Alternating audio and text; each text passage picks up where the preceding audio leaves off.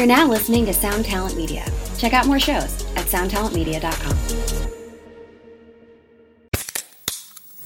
Hey, what's up, everyone? I'm Matt McGachy, the vocalist of Cryptopsy and the host of the Vox and Hops Metal Podcast, where I sit down with fellow metal musicians. We talk all about their lives and music while sharing killer craft beers. If you've ever wanted to sneak backstage and share a beer with one of your favorite musicians, well, Vox and Hops is the podcast for you. This week on the podcast, I dropped an amazing episode with Dom Grimal of The Last Felony, Ion Dissonance, and Cryptopsy. There is this episode and over 450 other ones to help you enjoy life, metal, and craft beer. So what are you waiting for? It's time to become a Vox and Hops head. Cheers! Welcome back to Fly on the Call, candid conversations on music. Today's guest is Partner, who released their sophomore album, Never Give Up, at the end of last year. Never Give Up is full of shredding, classic rock tropes turned on their heads, and a whole lot of fun. That fun is the most important part for Partner. It's a core value of their music, both for the members themselves and, they hope, for their audience. This conversation hits on that how they keep things light despite the state of the world, humor as a seed of songwriting, learning to turn your vision into reality, and more. Before we hop into the interview, I just want to give a quick reminder that Fly on the Call is currently running a giveaway to celebrate 500 followers on Twitter and help spread the word of Intransitive. Intransitive is an Arkansas based trans led organization seeking to create brave spaces for trans people and offer financial assistance to those in emergency situations. Entry is free, and everyone who enters will receive a Fly on the Call sticker, pin, and or keychain. There are also three prize packs with merch from the Wonders, Origami Angel, Pentimento, and Grey Matter. I'll be matching any donations made to Intransitive, and so far we've raised $100 together. Check the links in the show notes for full details, and here is my conversation with Partner.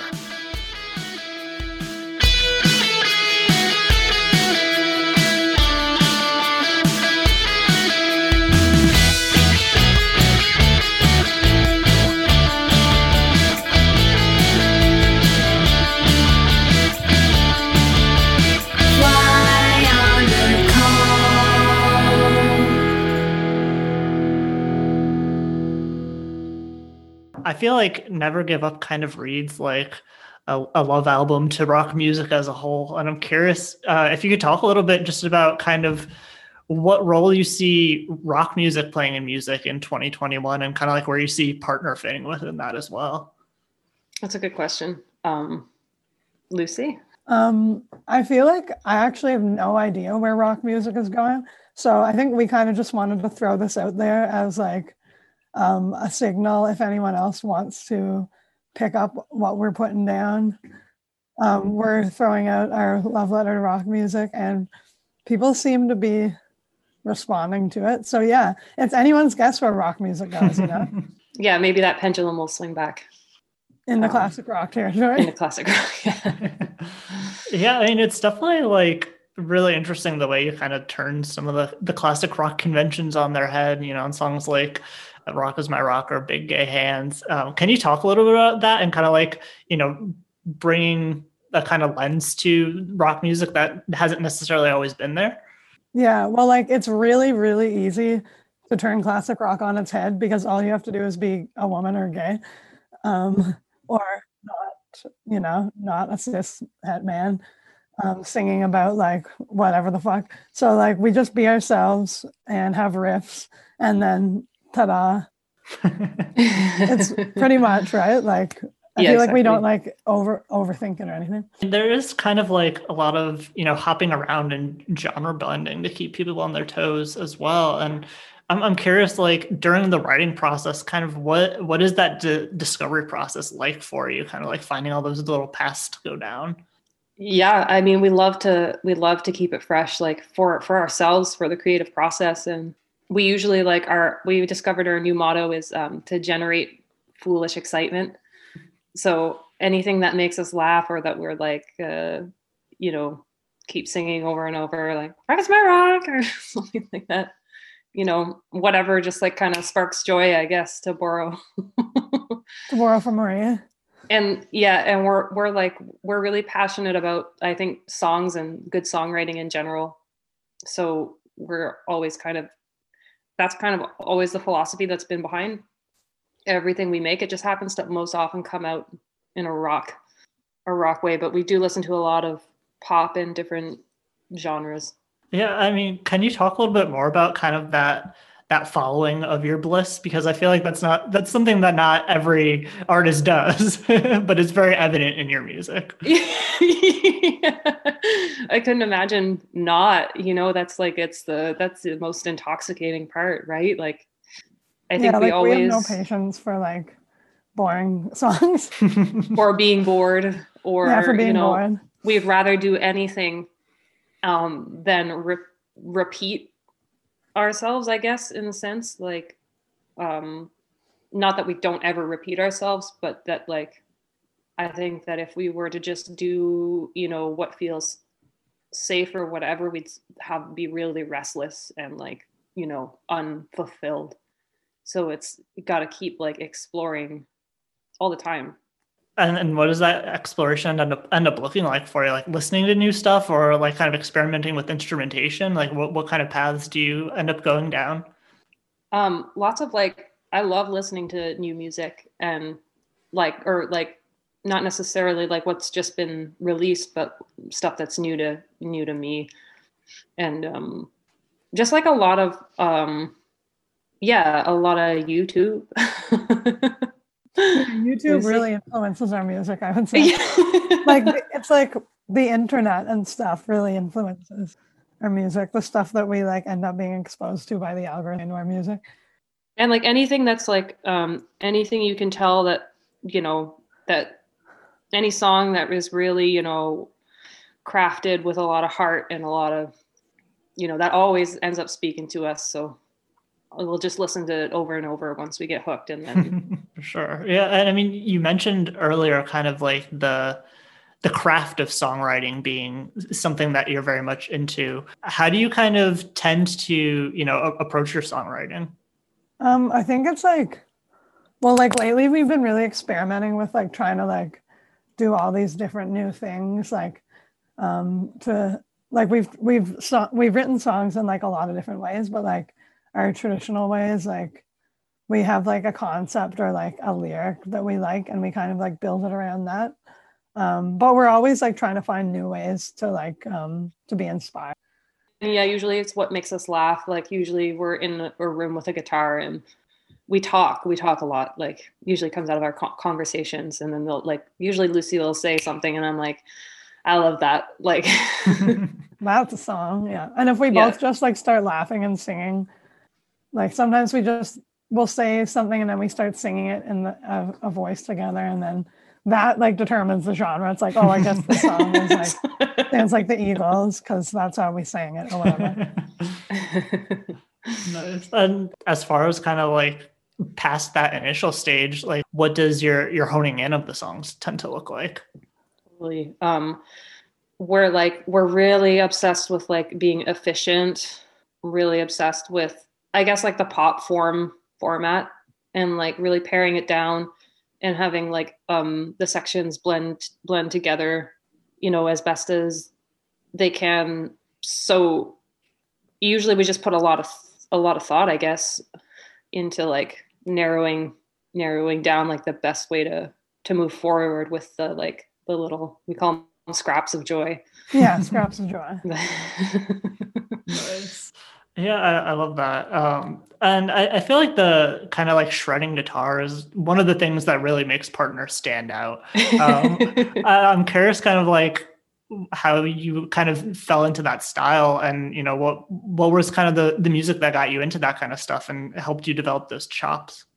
totally um what my dad um i think he decided pretty early on that like a really good way for me to make it in life would be solo solos learning how to do solos so he really like encouraged encouraged that. And um i think one of like the most influential things was having um a jimi hendrix like tab book. After i figured out that most everything was tuned down half a step about a year later i just kind of like took it and ran with it. And so like i was playing a lot of jimi hendrix. And like slash stuff and um, david gilmour stuff and like all of this like my dad was like a huge inf- influence so She's been like this good like for the last at least ten years. I can verify. Like thanks Liz. I mean, you've only gotten better, but you've never not been really good. Yeah, I my dad very much got me started on. I I, I owe two things to my parents: country music, which was kind of like the the same. That that was kind of what they both agreed on, and then my dad was very much. Uh, like Alice Cooper, Queen's Greatest yeah. Hits, and like Sergeant Pepper's. Those were like the the kind of big three for for the car rides with him. yeah, the Alice Cooper for sure, for sure. Which I mean, especially as the Alice Cooper band, like that was just one hit album after another. After the other, yeah. They're great. And I mean, with with the music being so kind of like well produced and arranged. Um, I'm curious what, what was kind of like the recording process like for Never Give Up and kind of like as you've been, you know, starting the new phase of music, how's that kind of changed for you with uh, obviously with with the pandemic constrictions as well? Yeah, totally. Well, I think that when we like there was some big changes in the band at the end of our first album cycle and Lucy and I kind of found ourselves back together again just her and her and I and um, she was like playing drums with her feet and playing bass and I was playing playing guitar and like the songs just started like popping out like all the the scraps the scraps of joy were coming out. We were rehearsing for doing shows as a two piece and then it, we had got all our ideas and then we were like okay like then the pressure was on to kind of like get it all up and running and um, that process like it took for, for what felt like forever. What do you think, Luce? Oh yeah, but like as far as the actual recording, like it was definitely different because our first album we wrote it over the course of like three freaking years and then recorded it without really knowing much about being in a like professional studio. So it was like a giant learning curve. And then the second album, we already knew kind of our way around the studio. And like we had like pretty solid ideas, but we kind of like we left maybe like 20% of the composition like till we were in the studio. And like that was cool because i think it kind of gave it like a fresh feeling. But like we also weren't pressured because we had all these ideas. And we recorded with steve chahley at pal sound. And he's like a really great engineer because he's just kind of like extremely knowledgeable. He's worked with all different genres of people which was great for us because we like to be all over the place and he really just lets us do our own thing like he just like trusts and like um enables the word like enables and like you know, makes it work really well. But it's like, yeah, like he just definitely seemed to really be like a great person for us to work with. And also like we recorded the the beds basically. So like in the studio we did drum beds, bass and rhythm guitar and then basically took it home and kept working on it in between tours. And so I was doing a lot of arranging um, and part inventing just like kind of from from home. And that's kind of where it all kind of like started you know becoming becoming what it the final product. And then chris shaw um he mixed everything that we've ever released. So i could felt like i could send him whatever and he would make sure everything was in the, its right place and and all that as long as i was like you know making sure that there was enough excitement in the moments you know i knew that uh like sound effects and stuff Yep. nice. Yeah, and I mean, you mentioned kind of like some of the the learning curve that happened with the first album and how it prepared you better for this one. Um, what were some of those kind of like lessons that that you learned in studio?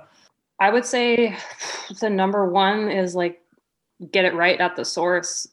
You know, um, just basically not knowing what you can change at what point in the process. Like was, you know, a big question mark for us at the especially for speaking for myself was like oh well what's it going to sound like once it's mixed you know is it going to sound like that or you know and like dialing in tones and that confidence in being like you know okay no no no like let's go this direction and like i think it was just like sometimes like if you if you don't know it's just kind of like other people's kind of impression of what should be going on kind of you know takes up uh, ends up leading things. So i think yeah just not knowing how to ex- express um, what we were going for with that kind of confidence.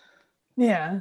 And even things like you know time management like knowing like how to make the best use of our time. But yeah, I think the biggest thing we learned is the confidence because like we now know exactly like what we want or like we knew what we wanted then, but we just didn't know that we were allowed to like say no, this is what we want or whatever. Like, and now we do. yeah, yeah and like people would try their try their best to you know guess what we have in mind but ultimately like we just have from the beginning such a such a vision of how how everything should sound that like it yeah the, the learning curve of like just like ex- expressing that you know there's so many elements to that go into it right? Like so many. Yeah like that that kind of finding your confidence that sounds like um kind of like i've heard diy referred to as decide it yourself instead of do it yourself and like i think that that confidence is kind of like the key factor there is like knowing how to tell people what you want. Exactly. Yeah.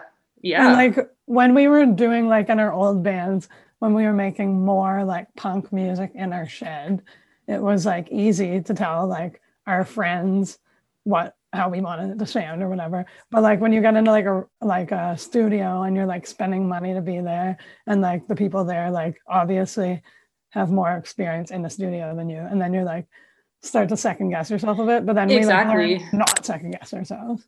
And it's it's so it can be just so hard to tell, you know, I think it's so much about context and there's no one way to get to a certain tone or to a certain outcome and sometimes you have to really go with like what you've what you're working with and like make like kind of like funny decisions or like off the wall kind of calls and like when people are like casting you know or like i don't know if you can do that or like maybe you shouldn't do that. And it's like it's kind of like a science experiment where you're just like well we need to try you know? And like i think before we kind of got our, our confidence like that push we weren't like able to kind of like push for that experimentation and it's kind of interesting to me like hearing you talk about that because i feel like especially maybe i'm getting this more from like the skits on the first album. I like i'm kind of like thinking like of a you know a little bit of like a contrarian vibe from you like you know. So yeah could you talk a little bit about like that and kind of like how how that fits into the way you approach the band?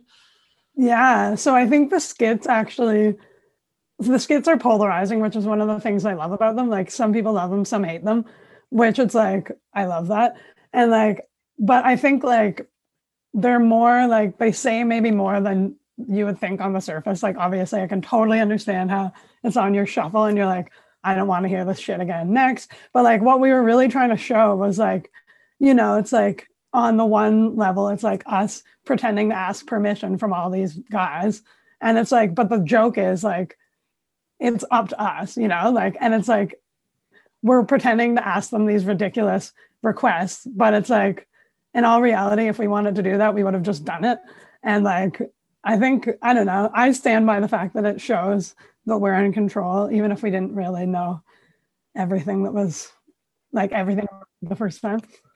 Yeah. And like, I think I, I just I can't imagine the recording and composing process being not contrarian or not find because there's it's so much problem solving and so context dependent and so you know and like you have an idea and it's like well maybe at first like it seems like a bad idea to have melissa etheridge on your album cover but like you don't know. And like that with the with the skits it was like well that's kind of how we would feel with like a lot of our ideas was like bringing those to the table and being like well i don't know how this is going to be received and you know like not all of our ideas are that that ridiculous but like it kind of is a like an exaggeration a bit of mm-hmm.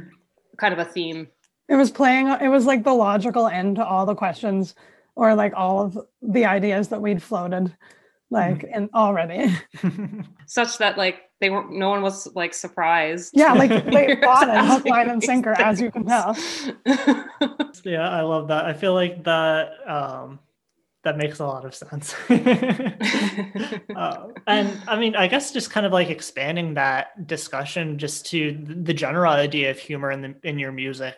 I feel like it, it plays such a key role, and I think it does it in a way that seems, you know, to me who grew up like listening to Blink 182 and stuff, it does it in a way that seems very much more like fresh and like uh, definitely a confidence in the way that you're presenting it as well, and you know, not like beating you over the head with it. Um, so I'm curious, like, oh, how do you go about adding that flair to the music, and why is it like so important for you to have it there? I would say it's kind of like the seed, like that everything starts with. Like, usually, like we laugh at something first, and then we build like the song on like the fact that we found it funny or whatever. You know, the song Sex Object, for instance, like we were like, oh, this is like kind of a funny idea. And so that's why we decided to make it into a song or Gross Secret, same same deal. But I find like that there's just like pure when you're laughing, it's just joy, you know, it's like and it's so pure and it's so um like I've always kind of believed that in in any any kind of like a good song, there's just an element that's kind of like joyful, or some something that it doesn't like have to be like in intention like an intentional, calculated, cool, cool thing that like like I we've always just found our spark I guess uh, elsewhere, you know, just in the in the laugh the laughter, like Lucy says, it's the the starting point. Yeah, like it really and, propels us along. Yeah, that's like it really keeps us going. So like it's like the gas in our car. yeah, and I mean, with I mean, uh, we're like a year into this pandemic now, and like, can you talk a little about like that role of you know trying to keep the fun up in an increasingly uh, unsure, unfun world. unfun world. That's a great way. I mean, I think like not to read too much into it, and this isn't like pandemic specific, but like I feel like a lot of gay people like have known how to use humor to like fit in or mm, deal with like the shittiness of life. Like, you know, especially like in the past when you're like a kid in like the early 2000s and people are like, you're gay and they're like, okay, but like, if I make you laugh, you'll stop bullying me, or like whatever, or like you're like, you know, like life is hard. I'm gay. Time to like joke around. So like, I feel like that's not like a completely bullshit line to draw between those two things, right? Like, so yeah, I think our our um, finding humor in dark times comes partially from our gay experience, but also it's kind of hard to say, right? Because it's like you know you have to know like you can't laugh at other people. Like you can only laugh at you know it's like punching down or punching up versus down or whatever. It's like we're not going to be like making light of like somebody else's struggle or whatever. So it's like you know we're not necessarily going to put out an album like lol covid-19 but like when we stay in our lane and laugh at like the things that affect us like I feel like that's kind of like they always said that was like the jackass principle. Like they only like fuck with each other, not like random civilians. And like that's that's us. Except yeah, Bam with his Yeah. that's not a random civilian. yeah, our parents. but yeah, totally is. And um I think that like laughter, you know, it's kind of like I think it triggers your vagus nerve. It's good for like relaxation you know it's it's it's healthy too. It's like when you're laughing it kind of all goes goes away or something. It's like kind of a magical thing. So that you know learning to laugh as a coping mechanism and using humor to propel us forward you know i think it makes a lot of a lot of sense i guess. Yeah and i'm curious what what's like your one of your favorite stories or one liners that you've been able to fit into a song Oh, that's a good question. Great question. Um, just right off the top of my Martin Long and McQuade, where we're talking about not letting the kid play the drums. I I think I like that a lot. yeah, Long and McQuade is a that's a fun one. Um, I think like um, I like uh in Rock is my rock. I don't care if it's a long way to the top. I'm gonna get there. This rock is my rock. It's so non-beautifully phrased. That's what. care if. yeah, and I, I, feel like one of my favorite uh, examples of that is uh, "Fun for Everyone" (parentheses Minions), uh, which is just so ridiculously catchy, and I, I would love to hear the story of how that how that one came to be. First oh, of all, yeah. bless you for liking Minions. Real fan. And I've never seen the movie either. yeah. yeah. So okay, so I remember exactly when we came up with that one. We were in Germany.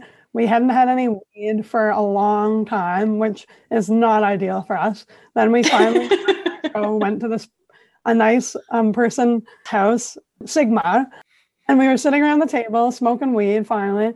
And then we thought of the idea of making a song called "Fun for Everyone." And then I think because we were so high, it was the Minions idea. I think also, yeah, when I, I remember it being like an absurdist kind of like, just like I feel so fucked up, like that, Yeah, like weren't nothing makes sense, and like if nothing makes sense, then I'm gonna do this, you know? Also, it was also inspired by the Tegan and Sara song in the Lego movie. Everything is Yeah. awesome. yeah, just kind of like, uh, why, why shouldn't we? Why Yeah. not? I was just kind of a, a like, it was contrarian as uh, well, like that, that kind of impulse to be like, tell me I can't. Well, even if you do, I'm still gonna gonna do it. yeah, I, I feel like that also fits in well with like the the memes of memes of memes of like minion memes, like Gen Yes. Gen Z kids making fun of boomers loving minions. Minions, yeah, exactly. Yes. Because they're like in Walmart and Dollarama and all our. And we still haven't seen the movie. I, I don't have a question with this statement, but I do just have to say that this is a very strangely specific thing. But I feel like Here I Am World would fit perfectly on the original Shrek soundtrack. wow, I Shrek, totally that's agree. awesome. And thank you very much. Thank you. Right between Hallelujah and uh, and um, All um, I yeah, no, and um, I'm a uh, believer. I'm a believer. Yeah.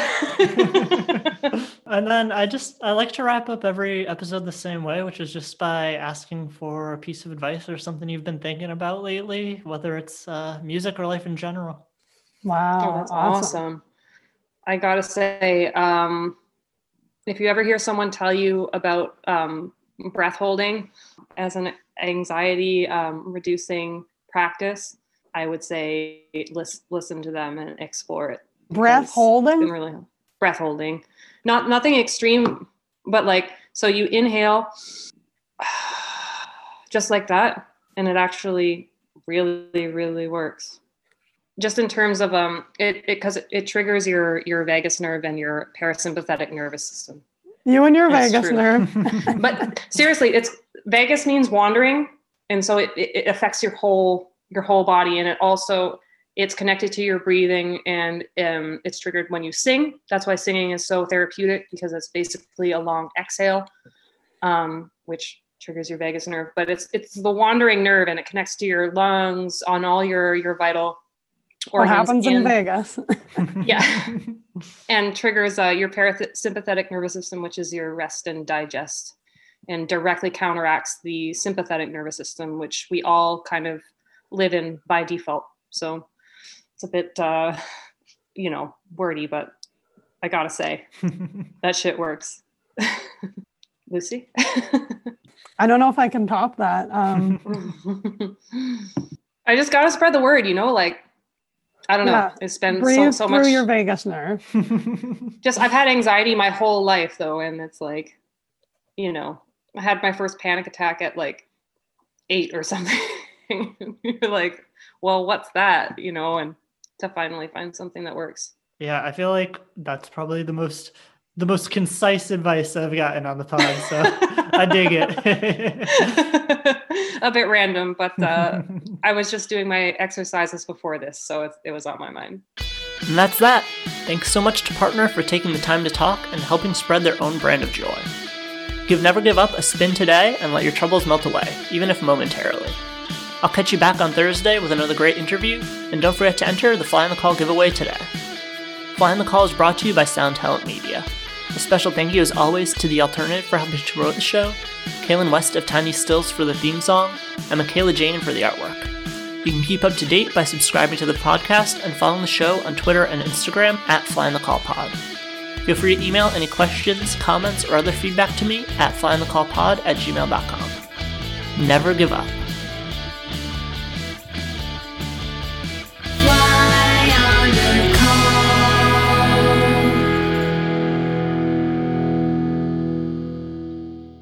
What's up? My name's Lurk, and I'm the host of Lambgoat's Van Flip podcast. Every week, I have in depth conversations with bands from all over the scene, big and small. We also like to keep our finger on the pulse and showcase up and coming bands on the show as well. So come check out Lambgoat's Van Flip podcast.